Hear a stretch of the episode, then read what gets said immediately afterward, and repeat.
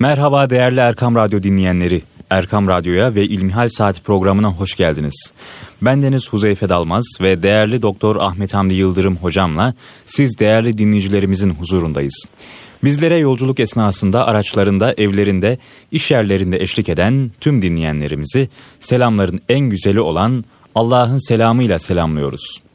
Bizlere ulaşmak isterseniz ilmihalsaati.erkamradyo.com elektronik posta adresimizden facebook.com slash erkamradyo ve twitter.com slash erkamradyo sayfalarımızdan ulaşarak merak ettiğiniz aklınıza takılan soruları sorabilirsiniz. Bendeniz de sizlerden gelen soruları hocama yönelterek hocamızın bilgilerinden hep birlikte istifade etmeye çalışacağız inşallah.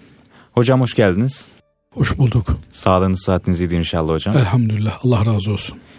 Evet değerli dinleyenler bir hafta boyunca sizlerden gelen sorularla programımıza başlayalım inşallah.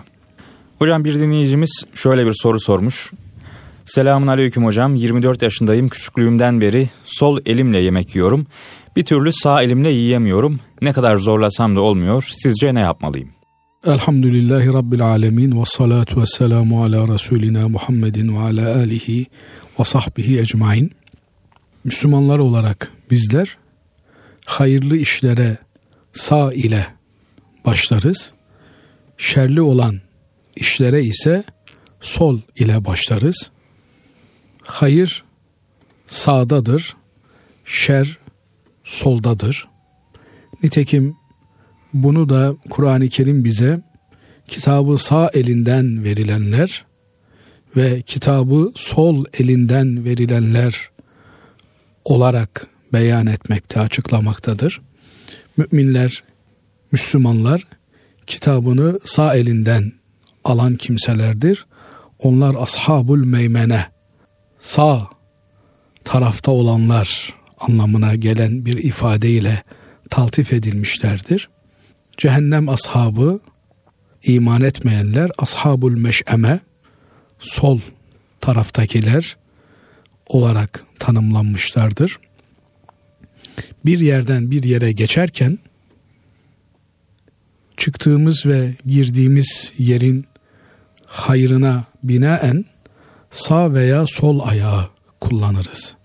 Mesela sokaktan camiye girerken camiye sağ ayakla gireriz. Camiden sokağa çıkarken sol ayakla camiden çıkarız. Efendim sokaktan eve girerken sağ ayakla eve gireriz. Evde tuvalete girerken sol ayakla gireriz. Tuvaletten çıkarken sağ ayakla çıkarız.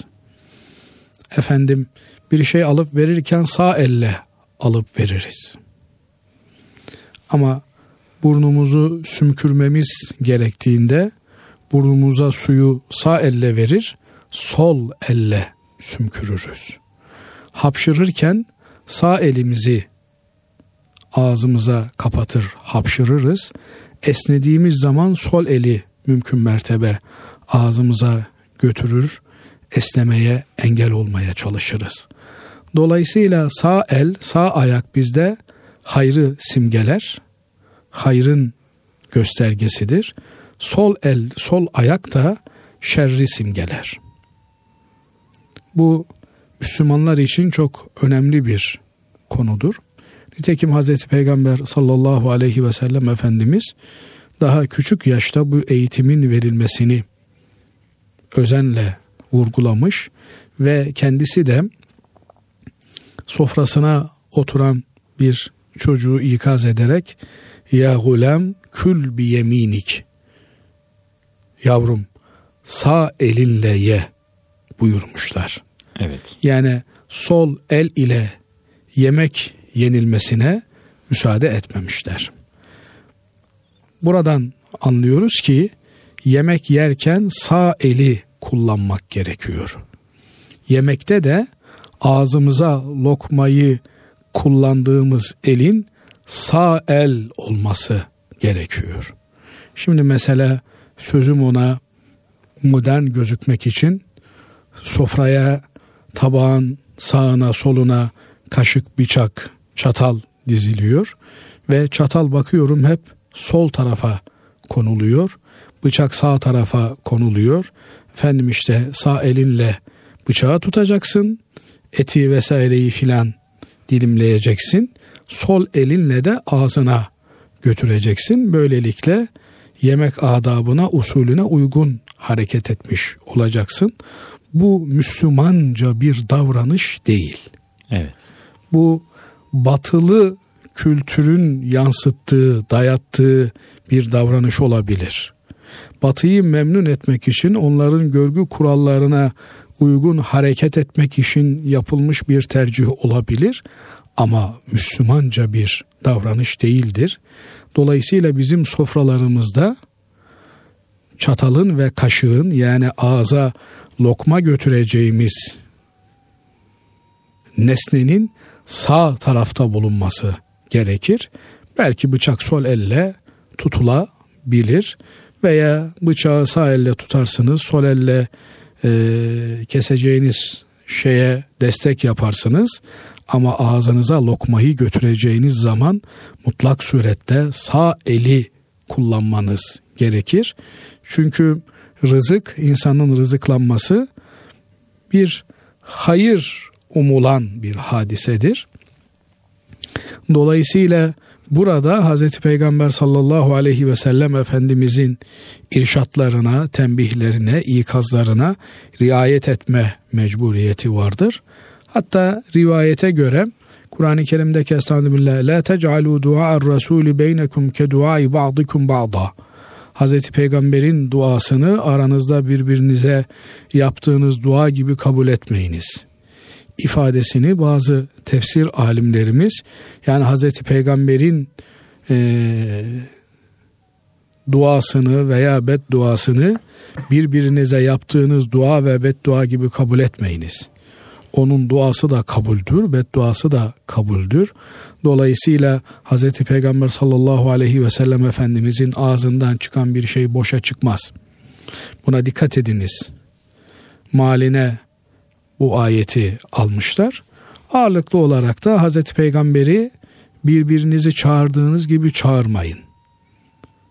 Nitekim Araplar gelirler Efendimiz Aleyhisselatü Vesselam'ın kapısının önünde Muhammed Aleyhisselatü Vesselam bir baksana dışarı bir çıksana filan türünden sanki asker arkadaşına hitap ediyormuş gibi hitap ederlerdi. Kur'an-ı Kerim bunu yasaklıyor.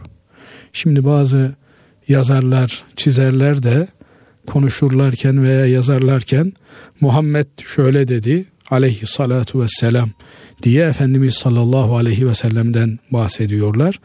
Objektif olma, tarafsız olma adına da önüne bir saygı ifadesi veya peşine bir salatu selam okumayı çok görüyorlar. Bu bir Müslümana yakışan bir davranış değildir. Müslüman adı üstünde safını belli etmiş insan demektir. İslam'ı tercih etmiş insan demektir. Onun Hazreti Peygamber sallallahu aleyhi ve sellem Efendimiz'e tazim göstermesinden, saygı duymasından daha önemli ne olabilir? İşte bu ayeti kerimenin sebebi nüzulü anlatılırken bazı tefsirlerimizde diyor ki Hazreti Peygamber sallallahu aleyhi ve sellem Efendimiz sol eliyle yiyen birini görmüş, sağ eliyle yemesini tavsiye etmişti. Bunun üzerine adam da ben yapamıyorum deyince e peki yapamayasın buyurmuş Hazreti Peygamber Efendimiz ve bunun üzerine de adam bir daha sağ elini kullanamaz hale gelmiş. Evet. Bu tabi e, çok ağır bir hadise. Binaenaleyh sağ elimi kullanamıyorum demek suretiyle sol elle yemeye mazeret aranmamalı. Nihayetinde bu bir eğitim meselesidir. Sağ elle yemeye dikkat etmek, gayret göstermek gerekiyor.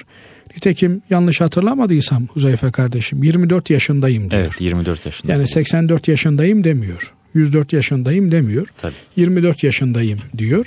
20 24 yaşında insanlar türlü türlü faaliyetleri öğreniyorlar türlü türlü şeyleri yapmayı öğreniyorlar. Bu kardeşimiz de sağ elle yemesini öğrenecek. İsrarla sağ elle yemeye gayret edecek. Farz edecek ki sol eli tutmuyor. Yani sol elini kullanamıyor farz edecek. Dolayısıyla sağ elini kullanmak için çaba sarf edecek. Bu çok mu önemli? Yani sağ elle yemek, sol elle yemek bu kadar önemli mi? Evet, önemli. Yani baktığınız zaman bu bir sünnet olarak belki karşımıza çıkıyor. Yani farz değil, vacip değil, bir sünnet. Ama bu sünnet kimlik belirleyici bir sünnettir. Buna biz e, literatürde süneni hüda diyoruz. Yani bunlar alelade sünnetler değillerdir.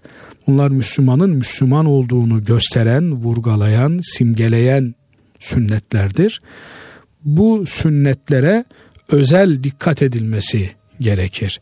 Nitekim halkımızda e, bilinen şekliyle hitan yani sünnet olma merasimi de nihayetinde bir sünnettir. Evet. Yani erkek çocukların e, erkekliğe geçiş sürecinde geçirdikleri operasyona sünnet diyor e, Anadolu insanı. Bu da adı üstünde bir sünnettir, farz değildir. E, Hanefi mezhebi açısından vacip değildir, sünnettir. Ama kimlik belirleyici bir sünnet olduğundan dolayı bu sünnete ayrı bir ehemmiyet atfedilmiştir. Evet sağ elle yemek de böylece bir Müslümanın kimliğini belirleyici bir sünnettir. Ne protokol kuralları ne de birilerinin uydurduğu gelenek ve görenek kuralları, görgü kuralları Hazreti Peygamber sallallahu aleyhi ve sellem Efendimizin sünnetinin önüne geçemez. Dolayısıyla sofrada Müslüman soldaki bütün çatalları sağa alır ve sağ eliyle ağzına bir lokma götürür. Suyu sağ eliyle tutar ve içer. Kesinlikle ağzına götürdüğü hiçbir şeyi sol eliyle götürmez. Bu e, çocukluktan itibaren ana babaların üzerine düşen bir görevdir çocuklarını bu noktada yetiştirmek. Rahmetli anneciğim bu hususta çok hassas davranırdı Huzeyfe kardeşim. Evet hocam. Bebekler biliyorsunuz hangi ellerini bulursa onları emerler. Dolayısıyla sol elini emen bir çocuk gördüğünde isterse bin bir yabancının çocuğu olsun hemen müdahale ederdi. O eli gizler, saklamaya çalışır. Sağ elini ağzına tutturmaya gayret ederdi. Böylelikle bebeklikten beri çocuk sağ elini kullanmaya dikkat etmeli. Çünkü ihmal edildiğinde maalesef sol el alışkanlığı meydana geliyor. Ondan sonra 24 yaşında bu kardeşimiz gibi ben sağ elimi kullanamıyorum ne yapacağım diye insanlar tedirgin olmaya başlıyorlar. Bu da anne babalar olarak bizim üzerimize düşen önemli görevlerden bir tanesidir.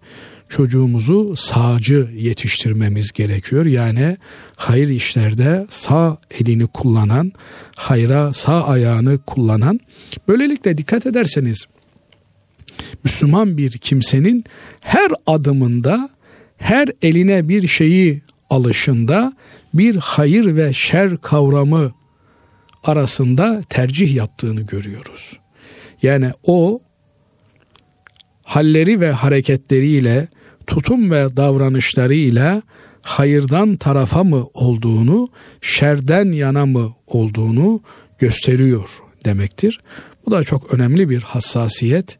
Müslümanın 24 saatini bilinçli ve şuurlu bir şekilde geçirmesini öngören bir davranış biçimidir. Nitekim Efendimiz Aleyhisselatü Vesselam gece kabus gören, kötü bir rüya gören kimsenin üç defa Auzu Besmele çekerek sol tarafına tükürmesini emrediyor.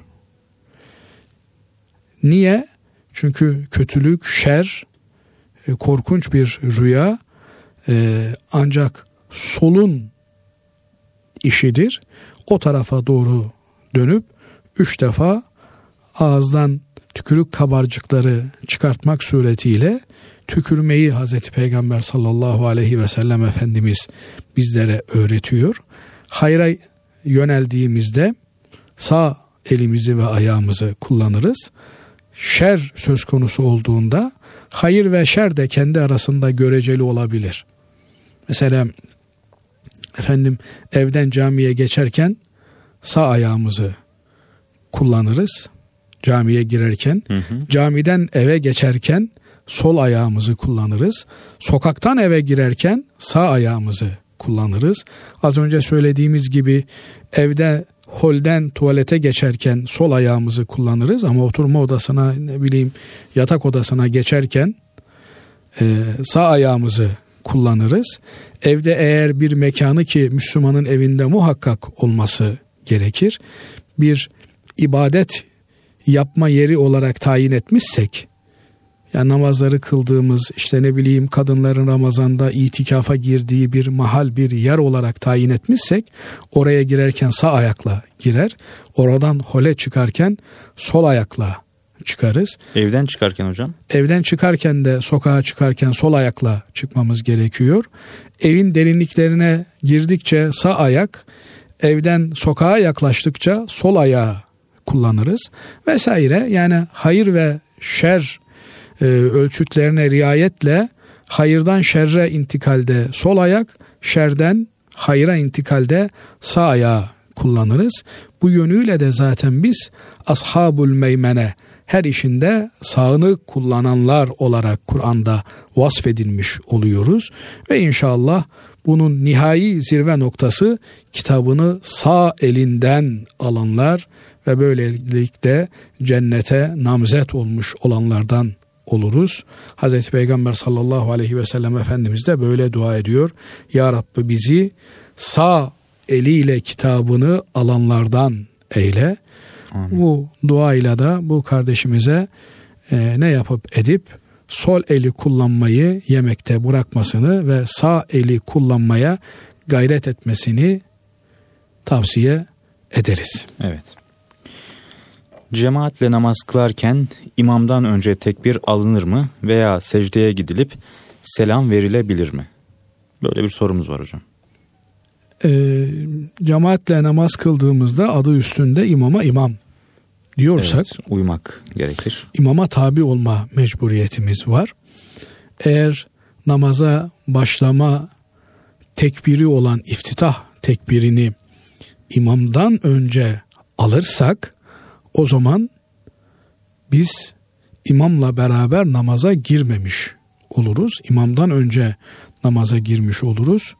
Dolayısıyla imamdan önce namaza girdiğimiz için imama bağlı bir cemaat olarak değil de ferdi kendi adımıza namaz kılıyormuş gibi oluruz. Bu yönüyle namazımız sakatlanmış olur. Hocam selam verip e, tekrardan imama uyabilir mi? Tabi yani selam verip tekrardan imama düzgün bir şekilde uyması gerekir. Bu yüzden imamın Allahu Ekber sesini işittikten sonra iftitah tekbirini işittikten sonra hemen peşinden Allahu Ekber demek suretiyle niyet edip imama uymaya gayret etmemiz gerekiyor. Bundan sonra da biz imamın intikal tekbirleriyle yani rüküye giderken, secdeye giderken, secdeden kalkarken, kıyama kalkarken, oturmaya otururken yaptığı tekbirlerle imamla paralel hareket etmek durumundayız. Ama e, ilk hareket imamdan gelmeli ve imamı takip eder bir vaziyette biz hükümümüzü, secdemizi, kıyamımızı yapmalıyız. Eğer imamdan önce rüküye gider ve imam rüküye gitmeden rükudan kalkacak olursak bunun anlamı bir rükünde bir rükuda imamsız hareket etmiş oluruz ki bu durumda Allah muhafaza etsin namazımız geçersiz olmuş olur. Bu yüzden dikkat etmek gerekiyor. Ee, ama imamdan önce gittik de imam bize yetişti. Onunla beraber kalktık. Bu da yanlış olmakla beraber e, ama namazı geçersiz kılmaz. Fakat neme lazım? Dikkatli olmak gerekiyor. İmamdan önce hareket etmememiz, imamla beraber davranmamız, imam tekbir aldıktan sonra tekbir almamız, İmam rüküye gittikten sonra rüküye gitmemiz, onun Semiallahu limen hamide tesbihiyle rükudan doğrulmamız, yine onun Allahu Ekber tekbiriyle secdeye intikal etmemiz ve imamın hareketlerini takip eden bir durum ve davranış içerisinde olmamız gerekiyor. Öbür türlü yapanlarla ilgili Hz. Peygamber sallallahu aleyhi ve sellem Efendimizin ağır tehditleri var.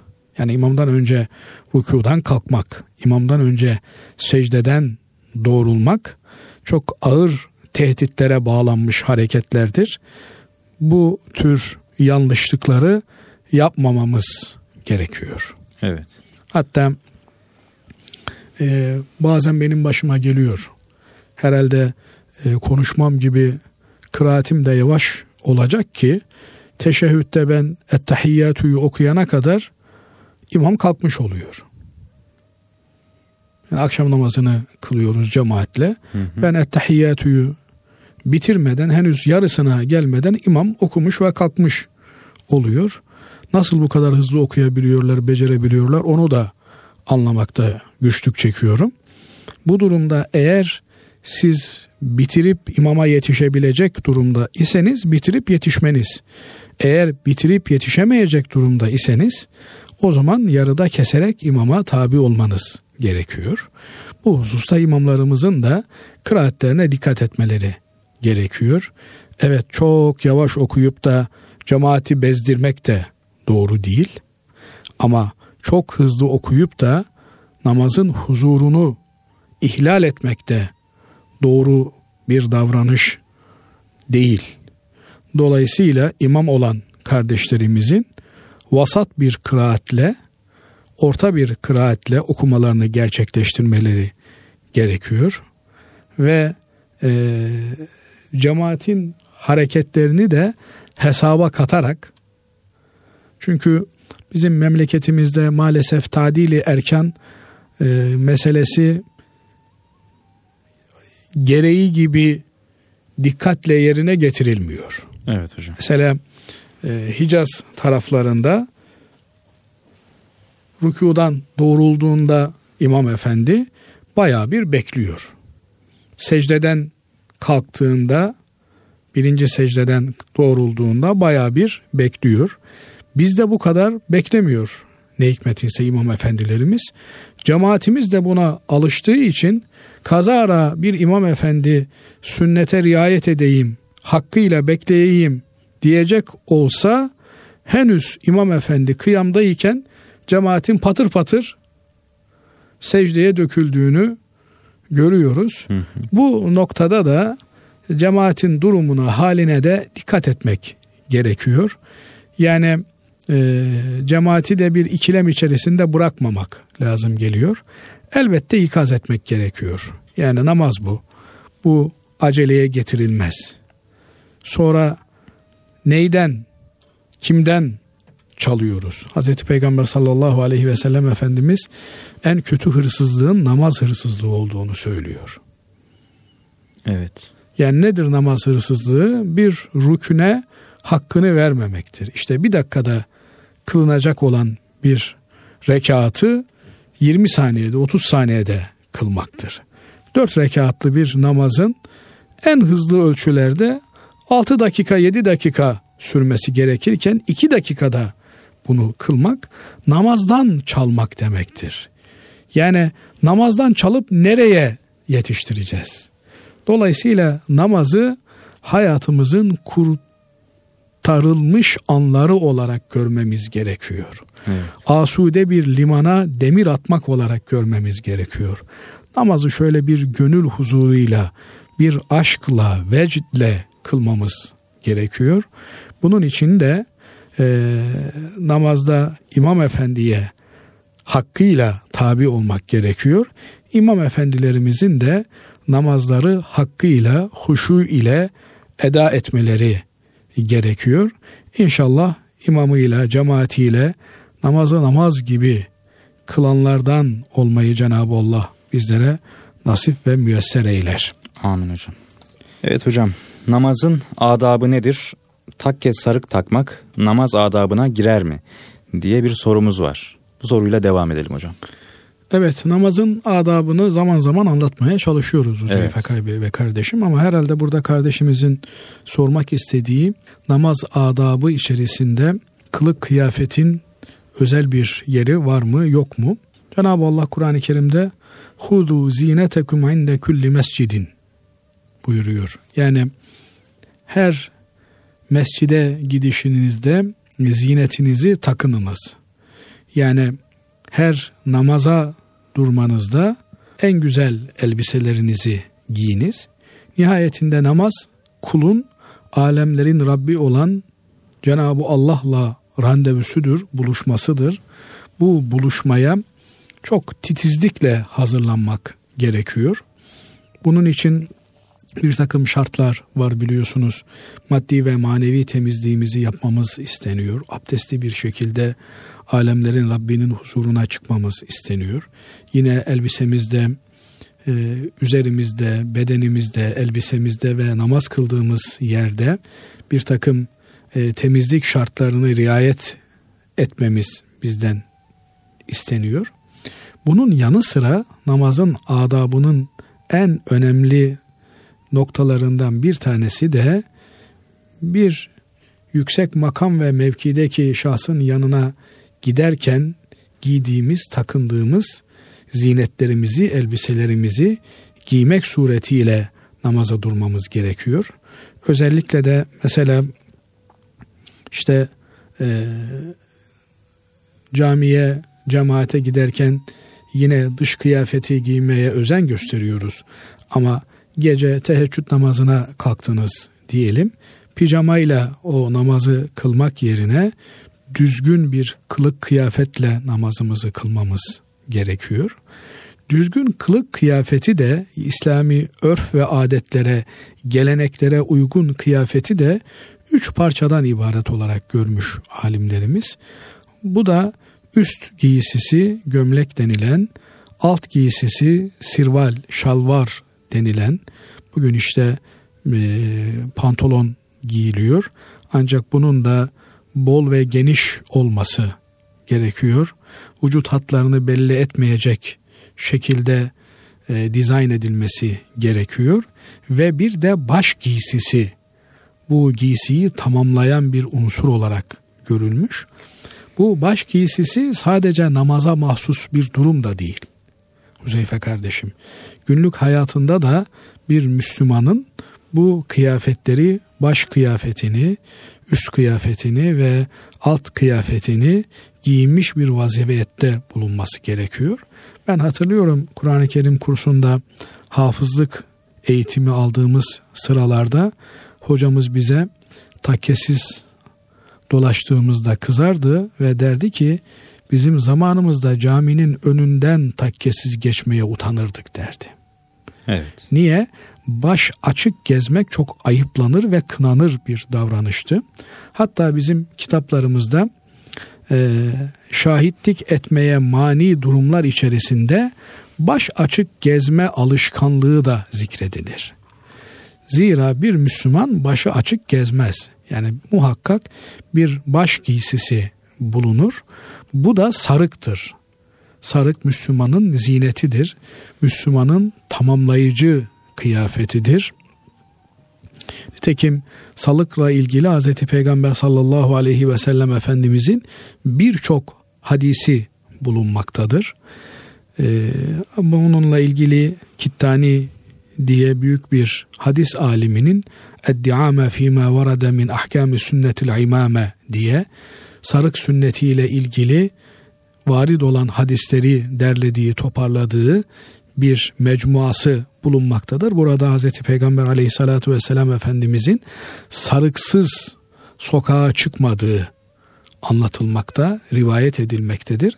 Dolayısıyla sarık bir Müslümanın günlük hayatındaki kullandığı giysilerin bir parçasıdır. Ama bir dönem biliyorsunuz ki Hüzeyfe kardeşim memleketimizde insanların kılık kıyafeti ne tasallut edilmişti. Evet. Neyi giyeceklerine, neyi giymeyeceklerine bir üst akıl kendinde karar verme yetkisini görüyordu. Bu dönemde Müslümanlara Müslümanlıkla bağdaşmayan bir takım kıyafetleri giyme mecburiyeti getirildiği için Müslümanlar o tür kıyafetleri giymektense baş açık dolaşmayı tercih eder hale gelmişlerdi. O gün bugündür bu alışkanlık devam ediyor.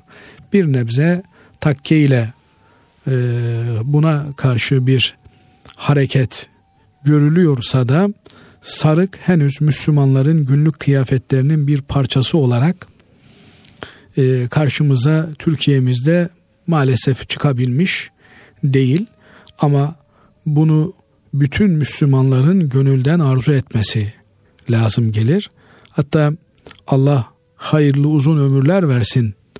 Ee, hocamı ziyarete gittiğimizde e, bayram günlerinde hoca efendi evinde sarığıyla otururdu.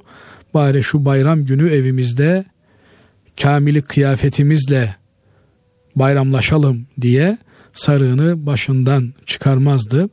Müslüman için sarık kıyafetin tamamlayıcı bir unsurudur. Fakat dikkatinizi çekmek istediğim bir konu vardır ki namaz için özel bir giysi değildir sarık. Evet. Sarık namazın bir e, kendine has giysisi olarak algılanmamalı. Sarık Müslümanın kıyafetinin tamamlayıcı bir unsurudur. Namazda da bir Müslüman kamil anlamda giysili olarak alemlerin Rabbinin huzuruna çıkmalıdır. Dolayısıyla namazda sarık sarılmalı mı? Evet sarılmalı. Çünkü e, en azından namazda kamil anlamda bir Müslüman kıyafetiyle durma söz konusu ise bundan mahrum kalmak doğru değildir. Fakat gönül ister ki bu hayatımızın bir parçası haline gelsin. Bu ecdadımızın yaptığı gibi sokağımızın bir parçası haline gelebilsin. Evet. evet. İslam'da milliyetçilik kavramı var mıdır? Varsa nasıl olmalıdır? Hocam yanlışım varsa düzeltin. E, veda hutbesinde sanırsam e, Peygamber Efendimiz sallallahu aleyhi ve sellemin bir sözü var. Arap'ın Arap olmayana, Arap olmayanın da Arap üzerine üstünlüğü olmadığı gibi kırmızı tenlinin siyah üzerine, siyahın da kırmızı tenli üzerinde bir üstünlüğü yoktur. Üstünlük ancak takvada Allah'tan korkmaktadır diye bir sözü var değil mi evet. hocam? Diğer yandan Hucurat suresinde de Cenab-ı Allah Estağfirullah inna cealnakum şuuben ve kabaile lita'arafu. Cenab-ı Allah buyuruyor ki biz sizi e, milletlere ve kabilelere ayırdık. Bunun da hikmeti birbirinizle tanışabilesiniz. Demek ki farklı milletlerin, farklı ırkların, farklı kabilelerin, farklı soyların oluşması, meydana gelmesi bir tanışmaya vesile olsun içindir. Bunun dışında bir anlamı yoktur. Nitekim ayetin devamında da inne ekramakum indallahi etkaküm Allah katında en değerliniz en fazla takva sahibi olanınızdır buyurulmakta. Dolayısıyla insanlar arasında bir ayrım söz konusu değil. Hz. Peygamber sallallahu aleyhi ve sellem Efendimiz Adem oğlu ke esnanil muşt bir tarağın dişleri gibi eşittir buyuruyor. Dolayısıyla e, hiçbir kimsenin diğer bir kimseye bir üstünlük, bir fazilet e, taslamasının anlamı ve altyapısı yoktur. Ancak bir üstünlük varsa bu kim Allah'a daha fazla kul olabilmiş o diğerlerine göre daha üstündür. Yoksa işte filan kabileden geliyormuş, filan millettenmiş, filan e, kimselerdenmiş diye bir üstünlük taslanması tamamen Kur'an'ın ayaklar altına almaya çalıştığı cahiliye sisteminin bir parçasıdır. Burada hatırıma gelmişken aktarmak isterim Huzeyfe Bey kardeşim. Mısır'ı Hazreti Ömer radıyallahu an döneminde Müslümanlar fethediyor. Evet. Mısır'ı fetheden kumandan da Amr ibn As Hazretleri, sahabe efendilerimizden büyük bir isim, büyük bir kumandan. Onun çocuğu bir gün Kıptilerden, yerel halktan, yerel Mısırlılardan birinin çocuğuyla bir müsabaka yapıyor. Koşma yarışması yapıyor ve yarışmada Kıpti çocuk Mısır Fatihi ve aynı zamanda da valisi olan Amr ibn As Hazretleri'nin çocuğunu yarışta geçiyor. Yani sıradan bir halk çocuğu evet. protokoldeki en üst ismin çocuğunu yarışta geçiyor. Bunun üzerine valinin çocuğu o Kıpti çocuğa bir şamar atıyor ve diyor ki sen benim gibi bir vali çocuğunu nasıl olur da yarışta geçer de mahcup edersin diyor. Olay bu. Evet. Bir tokat atmış. Ama bu çok önemli bir hadise. Çocuk ağlayarak babasının yanına gidiyor. Olanı biteni anlatıyor. Bakın bahsettiğimiz toplum Mısır toplumu. Yani bu Mısır toplumunu Firavunlar asırlar boyu ezmişler. Köle olarak kullanmışlar. Hatta Kur'an-ı Kerim'in ifadesiyle فَاسْتَخَفَّ قَوْمَهُ فَأَطَاعُوهُ Firavunlar milletlerini, kavimlerini aşağılamışlar ve böylelikle de itaat etmelerini temin etmişler. Yani tarih boyunca aşağılanmış olan ve idarecileri tarafından hor görülmüş olan bir halk Kıptiler ve o halkın bir çocuğu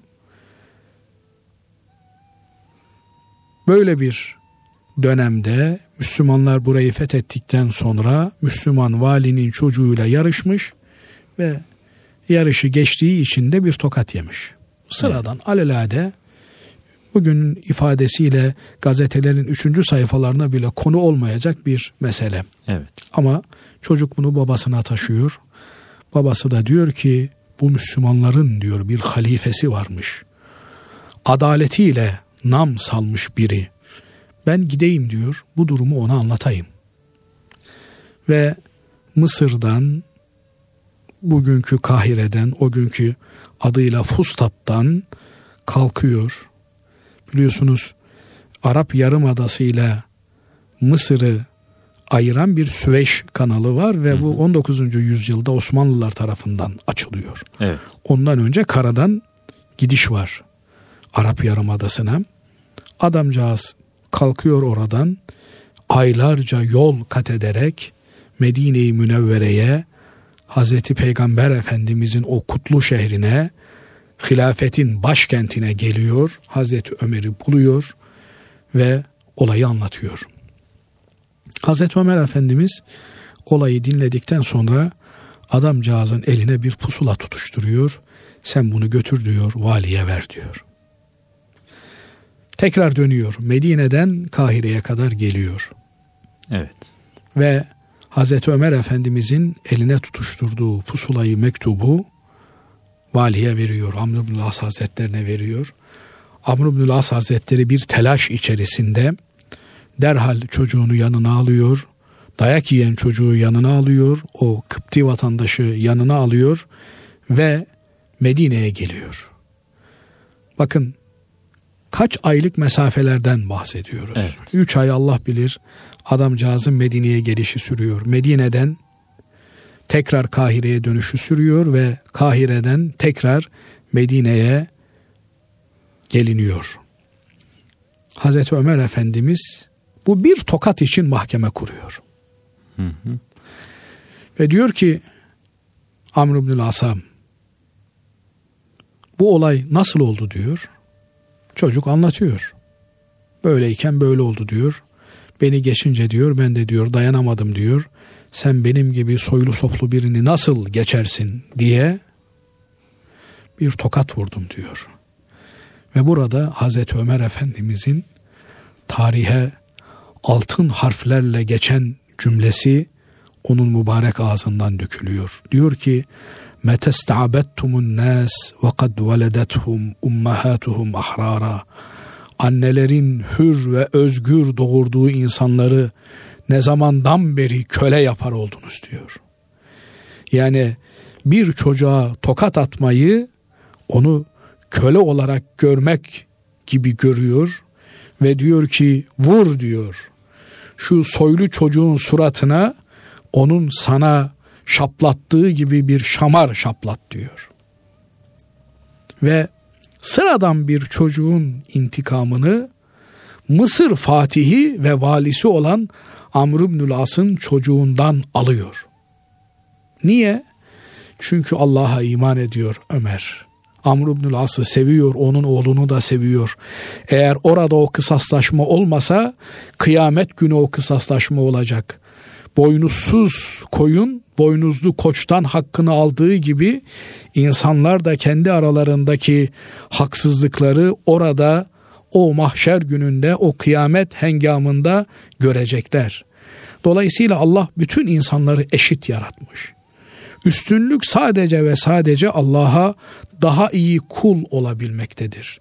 Ve elbette Allah'a daha iyi kul olan bir kimse de Allah'ın rızasını her şeyin üstünde tutacağı için hiçbir insana kendi elinde olmayan bir şeyden dolayı dün bir nazarla aşağılayıcı bir bakışla bakmaz. İnsanların ne anne babalarını seçme, ne kavmu kabilelerini seçme, ne de milliyetlerini seçme imkanı yoktur. Evet. Yani Allah insanları Adem'den yaratmıştır. Adem'i de topraktan yaratmıştır. Hepimiz toprağın çocuklarıyız. Topraktan geldik, toprakta yaşıyoruz ve sonra tekrar toprağa döndürüleceğiz. Dolayısıyla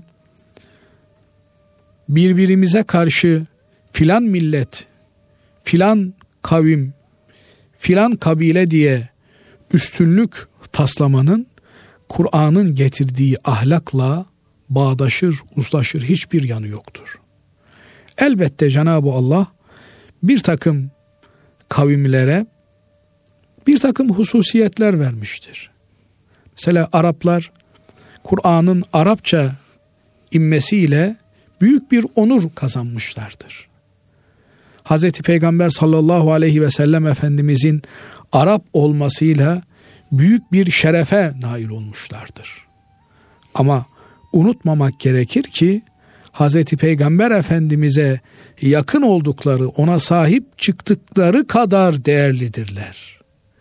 Yoksa Kur'an'da hakkında bir sure indirilmiş olan Ebu Leheb, Hz. Peygamber Efendimiz'in amcasıydı ama cehennemlik olduğu Kur'an-ı Kerim'de tescillendi. Evet. Yani dolayısıyla onun Arap olması, onun Hazreti Peygamber Efendimizin akrabası olması asla onu kurtarabilecek bir şey değil. Nitekim Kur'an-ı Kerim'de Nuh aleyhisselam Ya Rabbi diyor sen benim ehlimi koruyacağını vaat etmiştin. Ama bugün oğlum boğulmak üzere deyince Cenab-ı Allah diyor ki Ey Nuh innehu leyse min ehlik innehu amelun gayru salih. Ey Nuh o senin ehlinden ailenden değildir diyor. O gayri salih bir ameldir. Yani işe yaramaz bir iş ve güçtür diyor. Dolayısıyla nesep bağı değil, kan bağı değil, iman bağı bizi birbirimize kardeş etmektedir ve milliyet eğer iman bağı üzerinden tesis etmişse o zaman güçlü bir rabıtadır.